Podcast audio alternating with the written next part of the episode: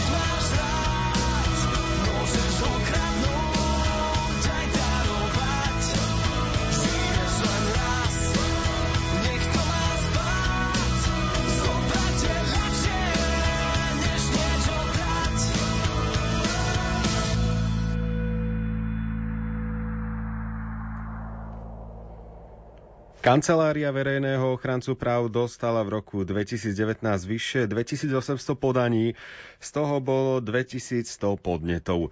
Zistila tiež 130 porušení základných práv a slobôd v 104 podnetoch. V rámci vlastnej iniciatívy riešila kancelária 10 podnetov. V rokovacej sále Národnej rady to včera povedala verejná ochrankyňa práv Mária Patakijová, ktorá predstúpila pred poslancov s výročnou správou. Poslankyňa Anna Záborská vyjadrila po jej vystúpení sklamanie. Rádio Relax. Rádio Relax. Čo jej v správe ombudsmanky chýbalo a prečo je z jej výročnej správy sklamaná, povedala redaktorke Lucii Pálešovej. Výročnú správu verejnej ochrankyne práv Márie Patakijovej si prišla do Národnej rady vypočuť aj prezidentka Zuzana Čaputová. Svojou účasťou na zasadnutí chcela naplniť prísľub verejnej ochrankyni práv, že ak jej to pracovné povinnosti dovolia, správu o činnosti úradu si príde vypočuť. Je totiž presvedčená, že by sa jej malo venovať viac pozornosti zo strany predstaviteľov verejnej moci. Som rada, že ten slub môžem splniť, ale robím tak aj z dôvodu, že v minulosti správa ombudsmanky nebola dostatočne vnímaná, nebola aj venovaná dostatočná pozornosť, najmä zo strany poslancov. Tá správa býva často samozrejme kritická, poukazuje na nedostatočné fungovanie niektorých inštitúcií, ale o to ju považujem za dôležitejšiu. Je to správa, ktorá sa týka konkrétnych príbehov ľudí, vrátane detí, seniorov a iných zraniteľných skupín. Poukazuje na to, kde máme deficity a je to dôležité práve kvôli tomu, aby sme tieto deficity vo fungovaní inštitúcií mohli odstrániť a zároveň tým prispeli k budovaniu dôvery verejnosti v našej inštitúcie. Tento rok je podľa Márie Patakijovej samostatnou prílohou správy aj 22 odporúčaní verejného ochrancu práv v Národnej rade. Ako tvrdí, je totiž povinnosťou verejného ochrancu práv predkladať parlamentu správu o svojej činnosti, pretože je osobitným kontrolným orgánom Národnej rady. Úspešnosť plnenia poslania tejto inštitúcie závisí od rešpektu a úcty ostatných zložiek moci. Vzájomný rešpekt pri plnení povinností štátnych orgánov je podmienkou pre fungovanie právneho poriadku tak, aby plnil jeden zo svojich hlavných účelov. Štát ako funkčný princíp udržuje dôvera ľudí, respektíve viera ľudí v určitú spravodlivosť v ňom obsiahnutú. Potrebujeme zvládať túto situáciu takým spôsobom, aby sme stále pri výkone verejnej moci mali dôveru ľudí v tie opatrenia, ktoré sa príjmajú a ktoré sú spôsobilé ochraňovať všetky tie hodnoty, ktoré sú aj vyjadrené základnými právami a slobodami. Poslaním verejného ochrancu práv je aktívna participácia participácia pri naplňaní právneho štátu. Preskúmávaním individuálnych podnetov zistuje tie porušenia právneho poriadku alebo princípov demokratického právneho štátu, ktoré ohrozujú základné práva a slobody.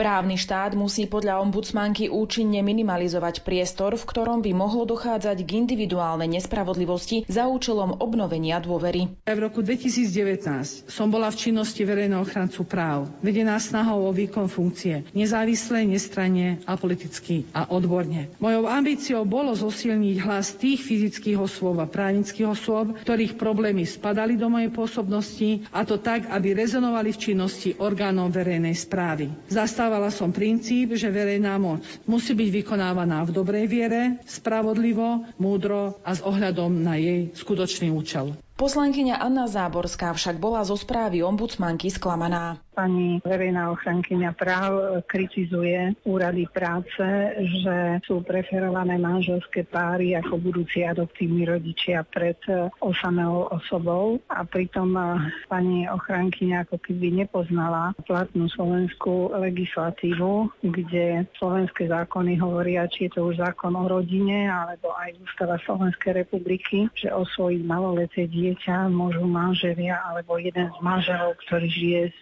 niektorým z rodičov dieťaťa v manželstve a výnimočne môže si dieťa osvojiť aj osamelá osoba, ak sú splnené predpoklady. Nehovoriac o tom, že hovoria aj medzinárodné dokumenty organizácií Spojených národov o tom, že najvýhodnejšie prostredie pre vývoj dieťaťa je rodina. Pani ochrankyňa kritizuje, že dostala podne od párov rovnakého pohľavia, ktorí uzatvorili zväzok v tretej krajine a jeden z nich bol občanom Slovenskej republiky a druhý bol občanom Nového Zelandu. Takisto uznanie takéhoto páru v Slovenskej republike je v rozpore s legislatívou Slovenskej republiky. Nehovoriac o tom, že pani ochránkyňa tu vôbec nehovoria o základnom zákone a to je zákon na život alebo právo, právo na život. Skôr kritizuje to, že v Národnej rade boli podané zákony, ktoré chceli zvýšiť ochranu nenarodeného života v tom minulom volebnom období. Zo strany verejnej ochrankyne práv by namiesto kritiky radšej počula, ako podporuje a chráni napríklad náboženskú slobodu v krajine sme svedkami práve v týchto dňoch, že či už na sociálnych sieťach alebo v médiách je znevažované náboženské presvedčenie ministra zdravotníctva a ja si myslím, že takýchto prípadov by sme našli viacej. Zažila som to, keď kandidoval do Európskej komisie pán Roko Butilione, keď sa povedalo, že veriaci človek nemôže byť komisárom alebo podpredsedom komisie a cítim sa ako, ako v tých rokoch, pretože za to, že sa pán Marek Krajčí prizná k svojej viere ako praktizujúci kresťan, tak je kritizovaný, čo je porušovanie základných ľudských práv. A toto mi chýba v správe pani verejnej ochranky ľudských práv, pretože pán Marek Krajčí nie je jediný prípad, takýchto prípadov je oveľa viacej. Parlament napokon nevzal na vedomie správu verejnej ochrankyne práv Márie Patakijovej. Zabolo len 34 poslancov, najmä zo strany za ľudí a SAS. Toto gesto parlamentu by však nemalo nejako ovplyvniť fungovanie úradu ombudsmanky. Rádio Relax. Rádio Relax. Mnohí Číňania zažili počas pandémie koronavírusu prísne karanténne opatrenia. Čína, ktorá nie je krajinou, kde by bol katolicizmus s vôľou všeobecne prijímaný, počas tohto obdobia zažila duchovné obrodenie. Čína totiž stratila kontrolu nad náboženským prežívaním svojich obyvateľov. Aj tomuto sa budeme venovať v ďalekohľade už po pesničke o malú chvíľu. 13 hodín 47 minút.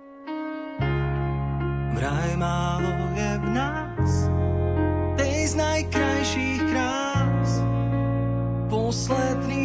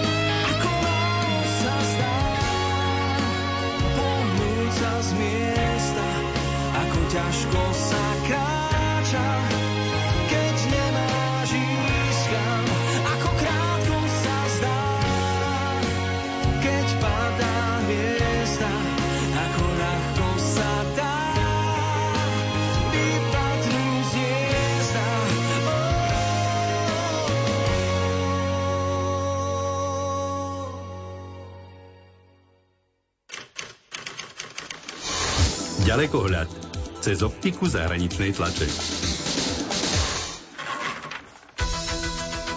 Počas karanténnych opatrení čínsky katolíci zažili duchovné obrodenie. Milí poslucháči, vitajte pri počúvaní pravidelnej rubriky Ďalekohľad. Počas snahy zabrániť šíreniu nového koronavírusu Čína stratila kontrolu nad náboženským životom svojich obyvateľov. Mladí Číňania v domácej karanténe získali prístup k náboženskému vzdelávaniu, ktoré mali ešte donedávna zakázané. O zaujímavej situácii v krajine informoval spravodajský portál Asia News. Čínska vláda pred niekoľkými rokmi zaviedla obmedzenia týkajúce sa náboženských praktík. Jedno z nich zakazuje náboženské vzdelávanie osobám mladším ako 18 rokov po prepuknutí epidémie COVID-19 vo Wuhane a po zavedení karanténnych opatrení tento zákon prakticky takmer prestal fungovať, pretože veriaci nemohli navštevovať kostoly, chrámy či mešity, na bohoslužbách a modlitbách sa zúčastňujú prostredníctvom internetu. Výnimkou nie sú ani miestni katolíci. Pre nemožnosť sláviť liturgie rodiny našli spôsob, ako sa častejšie spoločne modliť. Portál Asia News uvádza, že od 23. januára, čo Čína zaviedla karanténne opatrenia, sú mnohé regióny v krajine odrezané